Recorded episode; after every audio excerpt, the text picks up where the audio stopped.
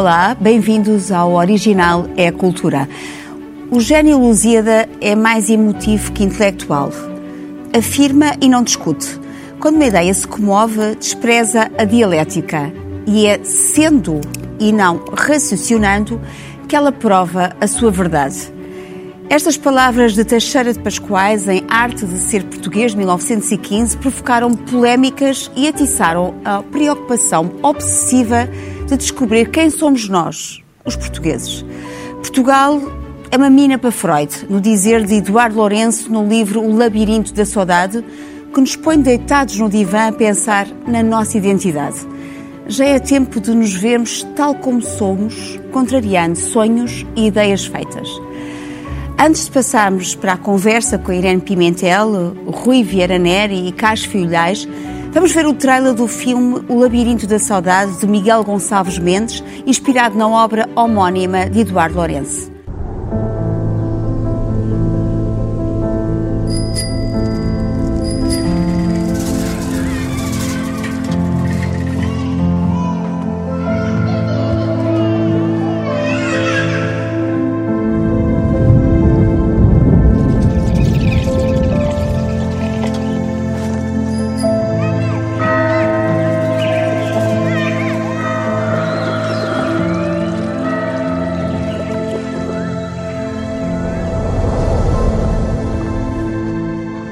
Por favor, sente-se. Tem consciência que temos dentro da sua cabeça? Eduardo.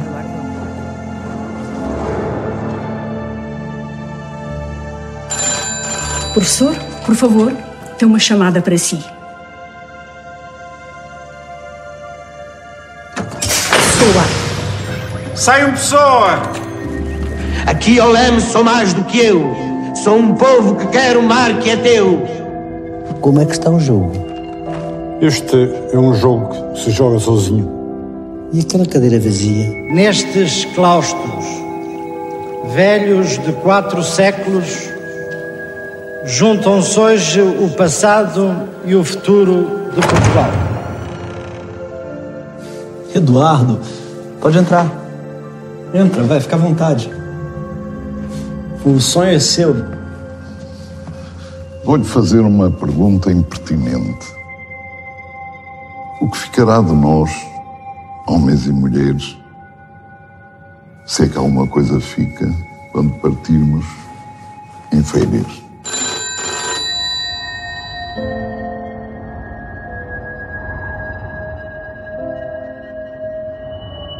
Como é que um homem nascido em São Pedro do Rio Seco pode ser outra coisa que não português?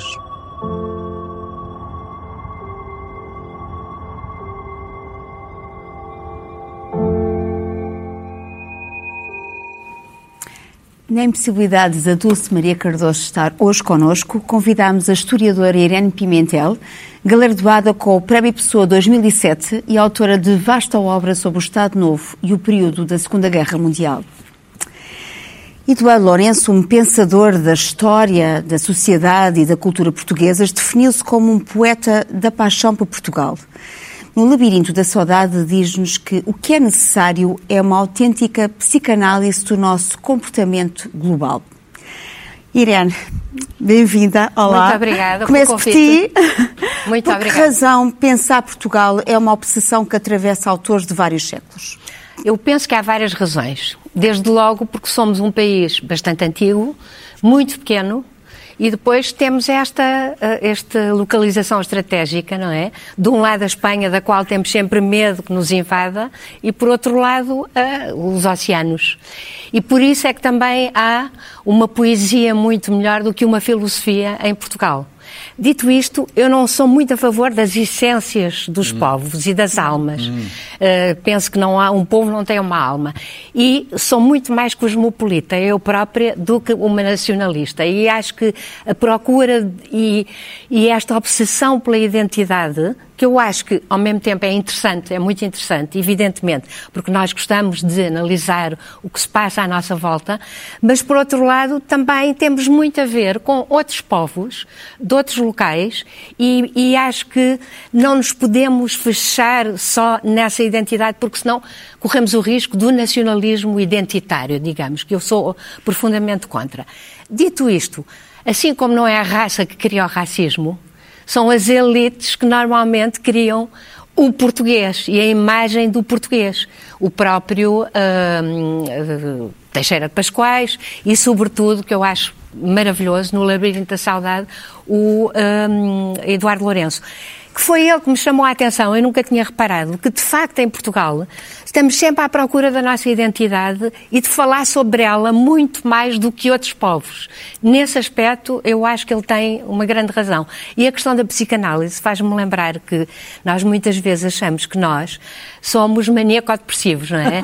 Tão depressa achamos que somos os melhores do mundo, por exemplo, quando foi a Expo 98, nunca mais me esqueço disso, ou o futebol, quando se ganha. E depois, logo a seguir, caímos numa vil tristeza, não é? Ou numa depressão, dizendo que somos os piores do mundo. E é essa falta de dialética entre esses dois lados, que são ambos interessantes, porque, do ponto de vista cultural, levam-nos a muitos sítios, desde logo ao fado. Mas, sobretudo, eu gostaria de... Por exemplo, o Diário de Notícias e o Século, na altura do Estado Novo, tinham uma rúbrica que dizia sempre o que dizem de nós no estrangeiro, que é uma coisa extraordinária, porque também temos muito essa...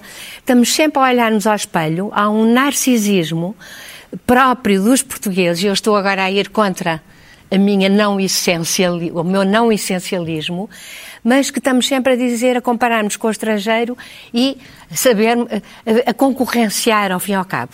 Quando não o fazemos no nosso interior. E aí temos um defeito muito grande, que é a mesquinhez. E, digamos, a concorrência, digamos, invejosa. Que isso, de facto, é qualquer coisa com a qual nós todos nos confrontamos. E provavelmente também sentimos. Não nos estou a pôr fora. Inveja é a última palavra dos Lusíadas, não é? Exatamente. Eduardo Lourenço também diz que o problema é que nós não sofremos de uma identidade, mas sim de uma hiperidentidade. Exatamente. Portanto, há um narcisismo, não é? Excessivo. Exatamente. Eu, aliás, gostava, nessa ideia que as elites, os ditadores, os governantes, queriam também a nossa forma de ser português, eu gostava de falar do Salazar. Inevitável, não porque acho que seja extraordinário o que ele aqui diga, mas eu já vou explicar porquê. Eu vou falar só dos defeitos, para não tomar muito tempo. Diz o Salazar do português, excessivamente sentimental, com horror à disciplina, individualista sem dar por isso, falho de espírito, de continuidade e de tenacidade na ação, a própria facilidade de compreensão, ele aqui está a dizer que é uma qualidade, diminui-lhe a necessidade de esforço. Leva-o a estudar todos os assuntos pela rama, a confiar demasiado na espontaneidade e brilho da sua inteligência. Mas quando enquadrado, e aqui é que vem, convenientemente dirigido, o português dá tudo quanto se quer. Ou seja, aqui está a base de porque é que tem de haver uma ditadura. Nós temos que o reeducar, nós temos que o, ao fim e ao cabo, do educar. E ele, aliás, depois logo a seguir faz uma crítica às elites portuguesas, desde sempre, e faz um encómio, um elogio enorme ao povo, que é aquela coisa em geral. Sendo que ele diz, mas temos de criar novas elites. Ele está a falar com o Ferro, que é o homem da propaganda nacional, que evidentemente também escolhe muito este diálogo do Salazar, porque também é o que ele quer fazer, ele próprio Ferro, não é? E isto pega-nos de que forma é que, por exemplo, alguns momentos históricos nos moldam, por exemplo, a República, o Estado Novo, o 25 de Abril, mas esta obsessão, Carlos, atravessa muitos autores, e mesmo anteriores ao Estado Novo, e podemos falar de muitos, não é? Sim. Desde as cantigas de amigo... Sim, Portugal é um problema que... Não, dizia o Anil... caso não, mas já lá vamos. Já lá vamos. Portugal é um problema, como diz o Anil, que temos connosco próprios, não é? Exatamente. E, portanto, desde que existe Portugal, existe o problema de Portugal, um problema difícil, não é? O João Abel Manta Tem um cartoon famoso em que põe uma aula e põe o Portugal no quadro e os génios todos a olhar para aquilo e ninguém consegue perceber. Pronto, ao longo da nossa história há alguns que tentam, com sucessos variados. Por exemplo, Teixeira de Pascoais, falaste do Teixeira de Pascoais, que tem aquela visão essencialista, vai ver qual é a essência. E eu acho que... Eu estou com a Irene, não sou essencialista, eu acho que não vai a lado nenhum, é absolutamente discutível, e depois o nacionalismo feito em cima dessas coisas pode ser uma tragédia. O que é a saudade? A gente começa logo pelas definições, não é? Ele associa Portugal à saudade, ainda hoje há quem associa à saudade, e eu fui ler o Pascoais para ver o que era a saudade. A Irene lê um bocadinho de Salazar, que também, enfim, devolve a ideia, não é a ideia do país, é a ideia que ele tinha do país, e vamos ver se percebemos o que é que o Teixeira de Pascoais diz da saudade, uma definição. Eu, enfim, cientista, físico, vou tentar perceber a saudade segundo Pascoais. Diz ele, a saudade é o amor carnal espiritualizado pela dor, ou o amor espiritual materializado pelo desejo. É o casamento do beijo com a lágrima. É Vênus e Maria numa só mulher. Esta é muito boa. Vênus e Maria numa só mulher. É a síntese do céu e da terra. O ponto onde todas as forças cósmicas se cruzam. Aqui um físico fica impressionado. É o centro do universo. É a alma da natureza dentro da alma humana e a alma do homem dentro da alma da natureza. Portanto, eu não percebo. Portanto, enfim, não faz eu que não percebo. O António Sérgio, que é um espírito racional, também faz uma polémica, que é uma polémica, eu devo dizer, todo o lado do António Sérgio. Eu declaro-me do lado do António Sérgio. Já tinha dito isso. Do Eça de Queiroz. Exatamente. Porquê? Porque nós precisamos, e nem sempre tivemos, nessa longa história, de racionalidade.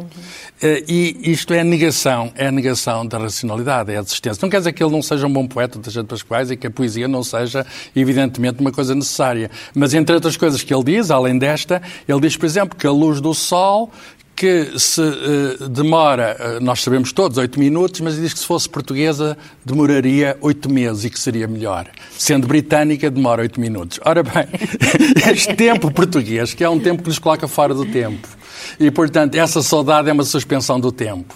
E é uma ilusão, muitas vezes. E, portanto, em conclusão, podemos ter muitos olhares sobre Portugal, e hoje vamos cruzar aqui vários olhares, mas, felizmente, que ultrapassámos estas visões e que enfim, eu pego na palavra, Portugal é um país como os outros.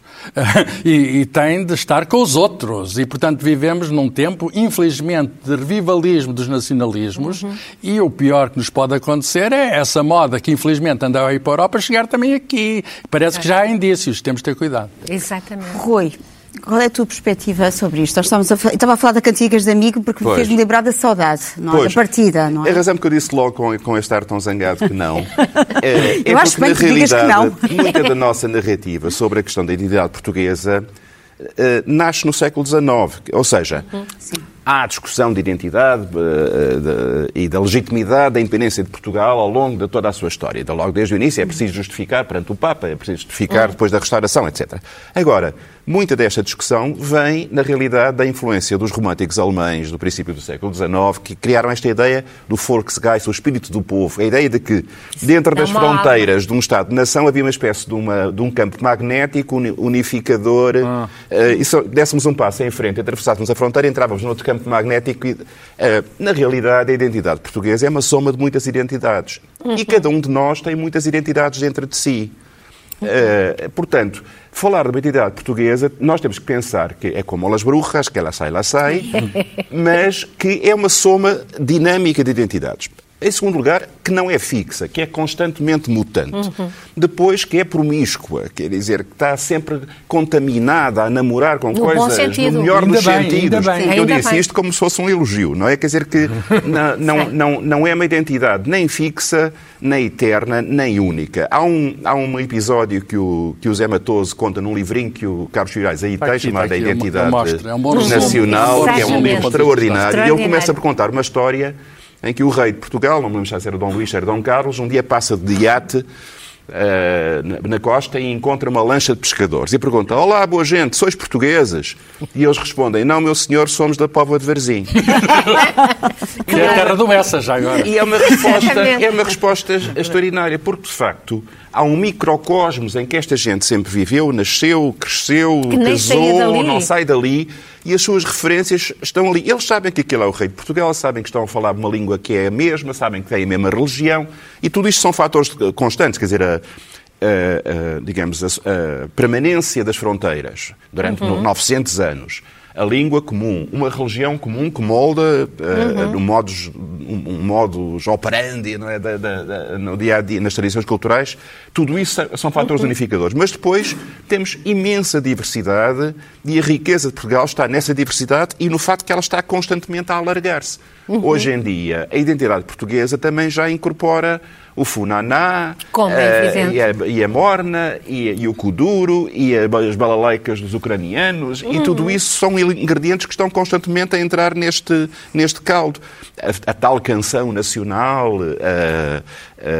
supostamente seria o fado, vem, embora depois muito reprocessada localmente, mas vem de uma dança afro-brasileira. Quer dizer, portanto, temos que pensar que sempre fomos uma entidade muito mais aberta e muito mais em permanente mudança do que pensamos. É claro que o Estado Novo, com aquela obsessão da folclorização, inventou, de certa maneira, um modelo de identidade. Exatamente, que o Hobsbawm fala. Conscientemente, e supostamente era rural e não urbana, era pré-moderna, era cristã e não podia ser não outra coisa, era anticientífica. Não saía daqui e migrava. Exatamente, e sobretudo era estática. Portanto, as velhinhas de uma aldeia perdida, não sei de onde, fariam e diriam as mesmas coisas que as velhinhas 1000 anos no mesmo sítio, não é? O que é a negação absoluta do que é a história, do que é o processo de mudança das mentalidades. Portanto, eu confesso que tenho muito pouca paciência para a história do Portugal utópico e do Quinto Império e da missão de Portugal no mundo. Posso pegar nessa história do Mattoso, porque é um livrinho que é muito breve e que tem uma conclusão. Há poucas pessoas que conheçam tão bem a história de Portugal como o Zé Mattoso, de modo que convém lê-lo. Ele diz que há uma grande diversidade, de facto, ele conhece isso, geográfica, humana. Hoje, aliás, a ciência está em apoio disso, a genética diz que nós somos cruzamentos e portanto, essa história da raça portuguesa, da raça portuguesa é anticida. Mas o que ele diz é que há, de facto, um reino antigo. E a identidade de Portugal tem muito a ver ser vassal do rei de Portugal. Isso. Quer dizer, haver uma unidade política e administrativa. Exatamente. Isso, de facto, tem 7, 8 séculos, não é? E, portanto, isso dá uma certa coesão. E, portanto, daí o interesse do rei Dom Carlos a perguntar e ter um inimigo comum, que é o castelhano. Exatamente. O outro, o de fora.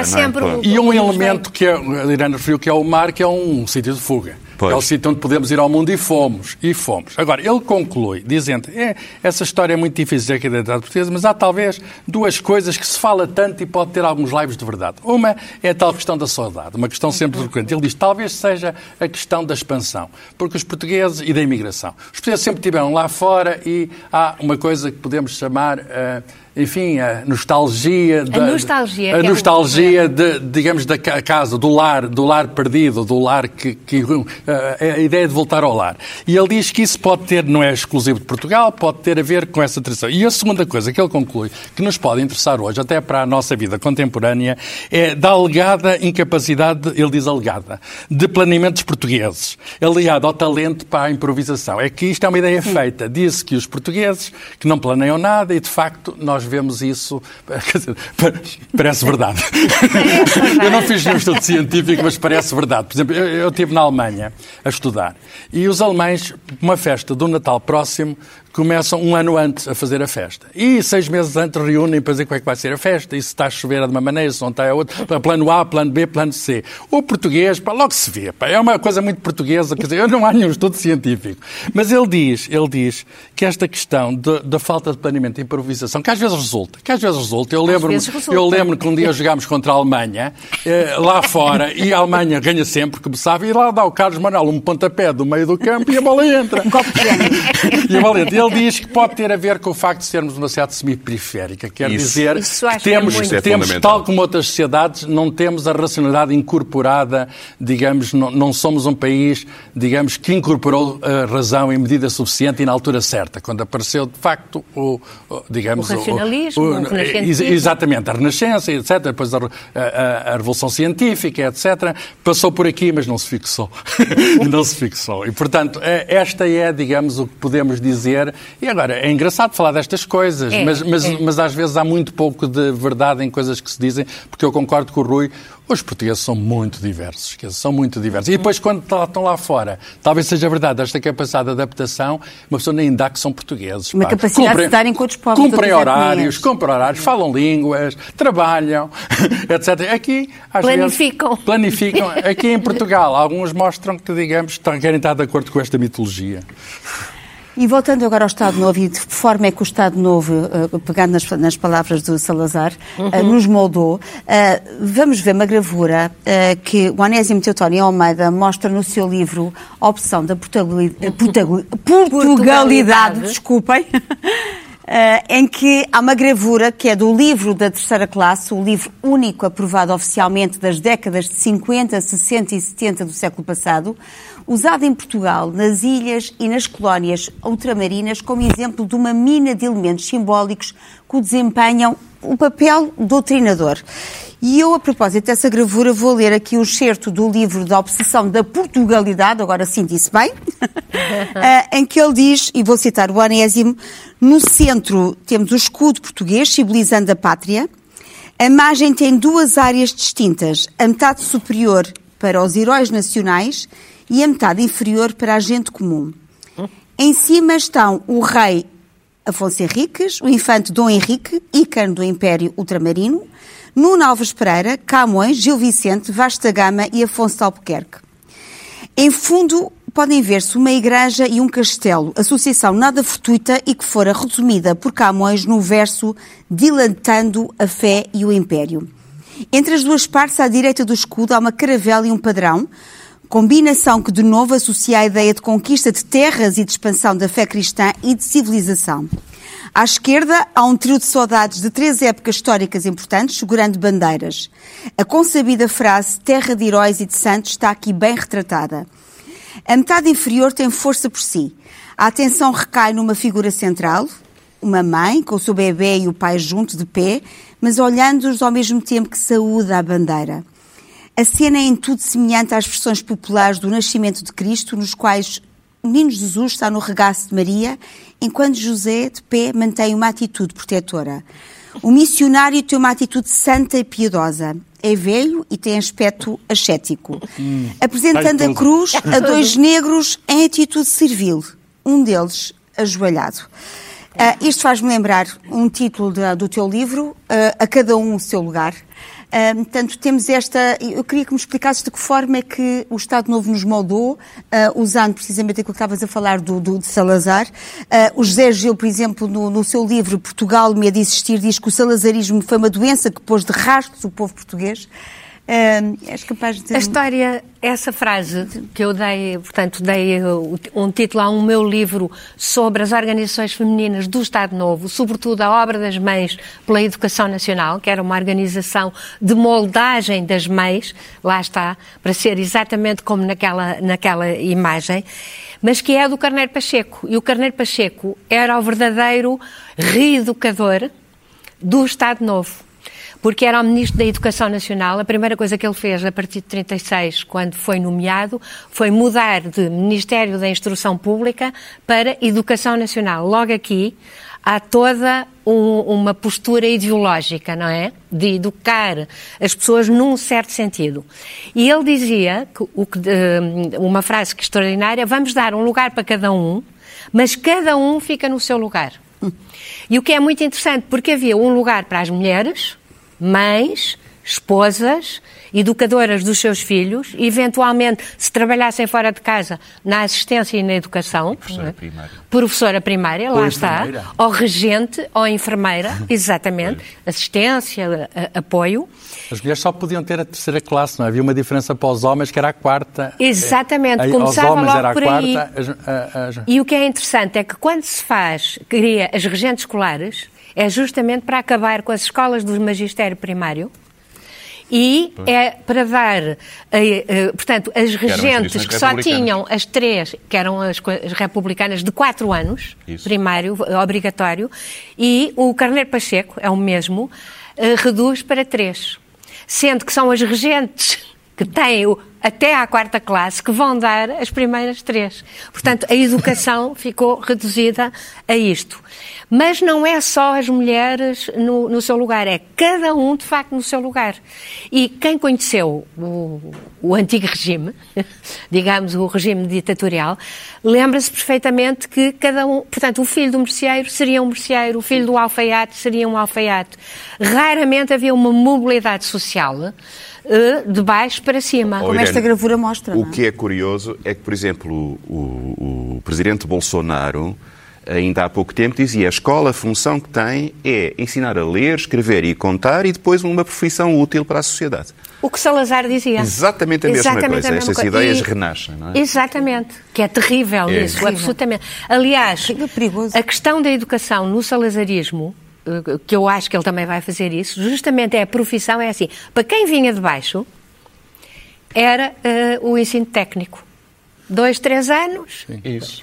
E depois, para quem vinha de cima, a futura elite, os futuros, digamos, dirigentes do povo, iam para o liceu. E os grandes liceus, com os grandes professores, para aquela minoria. E o liceu era para formar para a universidade. Isso, claro. E sobre a universidade, poucos que iriam. Sobre a universidade, ao mais alto nível, há uma história, que eu não vou dizer, mas parece que é verdade, não vou dizer onde, que uma faculdade de medicina, o diretor da faculdade de medicina reúne o conselho e disse, com um ar muito grave, muito circunspecto, estou muito preocupado com o futuro da nossa faculdade. E eles olharam para eles, o que é que se passa? É que os senhores professores não estão a ter filhos. E, portanto, isto mostra que havia uma reprodução dentro da própria instituição universitária e, ao mais alto nível, uma endogamia, do qual ainda há vestígios. Eram os filhos dos governantes. Um pormenor engraçado. O Salazar considerava que a música e os músicos estavam nas profissões técnicas. Portanto, não era uma coisa que exigisse uma reflexão muito aprofundada. Era uma técnica. Era a gente, tal como aprende a usar uma máquina, aprende a usar um piano ou um saxofone. E, portanto, vai, em 1936, mudar o plano de estudos do Conservatório de Lisboa, tirando todas as inovações pedagógicas de cadeiras culturais que o Luís Feitas Branco e o Virem da Mota tinham posto em 1919. Era só execução. E diz, eliminando disciplinas que constituíam um luxo desnecessário. Provavelmente a história da música. Claro. A história, claro.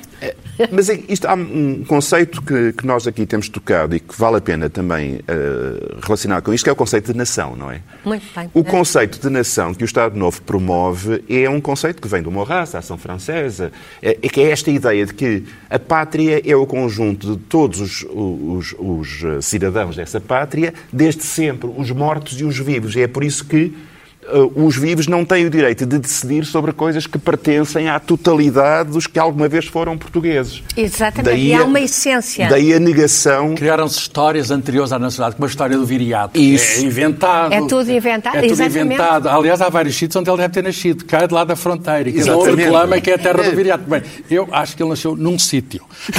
Parece que está provado. Provavelmente sim. A ter nascido foi num sítio, e não naqueles sítios todos, que seria, de facto, uma impossibilidade física. Agora a pergunta da mudança. E como é que o 25 de Abril, por exemplo, com o novo regime, como é que nos quer moldar? Será que... isto é uma pergunta para todos. Moldar ou mudar? Mudar.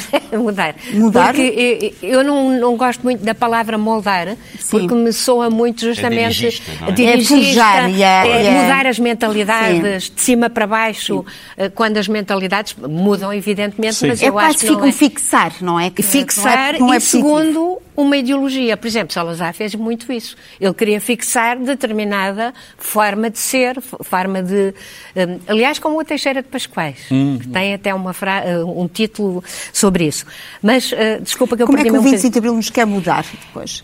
Eu acho que o 25 de Abril hoje é visto um bocadinho como um momento zero, não é? Portanto, uma revolução a partir da qual um momento inicial, que aliás vem no poema da Sofia, não é? Que ela retrata muito bem disso, e todas as revoluções precisam disso, de um momento inicial. Muitas delas até fizeram, como nós sabemos, um calendário diferente. Por exemplo, a Revolução Francesa. Mudaram as medidas, mudaram tudo. O próprio Mussolini, era tudo a partir do momento em que ele tinha... portanto, isto tudo é fabricado, é inventado. Portugal também, o ano 10 da Revolução Nacional. O ano 10 da Revolução Nacional. Exatamente. Era a partir da Revolução Nacional, 1926, portanto, 1936, e por aí fora. E eu agora perdi-me um pouco. A questão do atual, havia a velha senhora e agora temos uma nova senhora.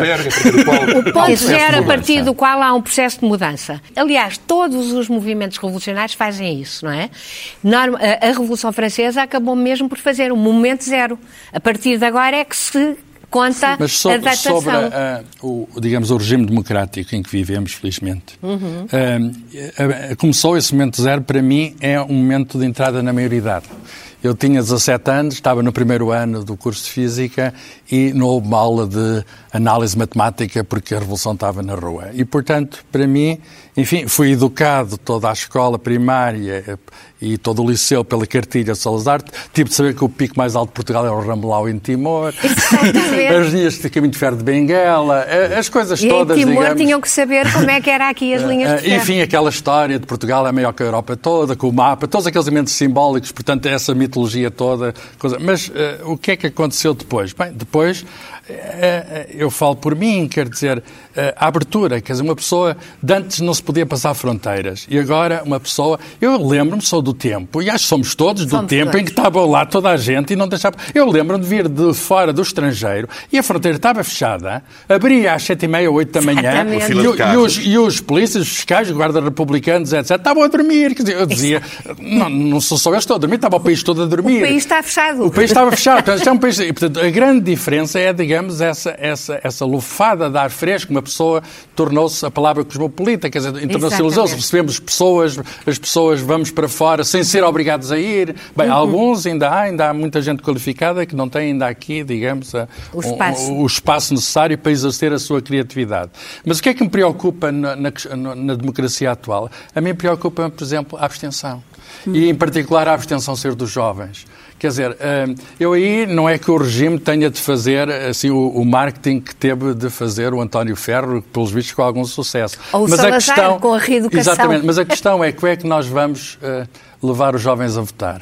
É que o futuro é deles, mas eles sabem, eles sabem, claro que sabem, mas a questão é o que é que eles querem fazer por agora, enfim, a questão é, nós não podemos continuar a aumentar a abstenção e sabe-se, isso é ciência, porque sabemos que está, digamos, em pessoas que o regime democrático não lhe diz nada e então isso tem perigos que acho eu incalculáveis para o nosso futuro. Carlos, eu tenho que dizer que eu gosto desta ideia de que a questão do mudar a moldar até foi muito bem levantada. Eu não preciso de um regime que me molde. Eu gosto desta ideia de uma sociedade civil em ebulição. E está muita coisa a acontecer. Todos os dias a identidade portuguesa está a mudar, e está a crescer, e está a alargar-se, e está a interagir com outras. Não só a identidade da Galiza, do Minho, tem mais a ver com a Galiza do que com o Alentejo. O Alentejo tem mais a ver com a Andaluzia de Contrados-Montes. E depois há fatores unificadores, mas também ao nível da microcela, do bairro, da comunidade. Quer dizer, há aqui uma efervescência de criatividade, de reinvenção, que eu acho que é muito positiva. O papel do Estado, neste caso, tem que ser injetar alguns temas de reflexão que a própria sociedade civil possa assumir e, sobretudo, na escola, voltamos ao tema que já tratámos, dar instrumentos para que a pessoa possa exercer a sua liberdade crítica, a sua liberdade de olhar sobre a realidade e encontrar as suas respostas, mais do que impor uma resposta pura. E se souber fazer isso, essa escola democrática souber dar esses instrumentos, as próprias pessoas e os jovens vão encontrar um caminho e vão redefinir a identidade nacional. A pergunta é se o está a fazer na medida suficiente. Eis como se termina uma conversa com tanto por conversar, tanto por dizer, E agora vamos passar para as sugestões. Carlos, o que é que tens para nós hoje? Eu trouxe aqui um dos 30 volumes das obras pioneiras da cultura portuguesa que saíram, está precisamente a acabar de sair no seu Coletores. É uma coleção coordenada pelo Zé Eduardo Franco e por mim próprio, que reúne o conjunto de textos que foram escritos pela primeira vez em língua portuguesa sobre os mais variados assuntos. E estes são os primeiros textos de história, primeiros textos de, não só história, mas também pré-história, história e heráldica.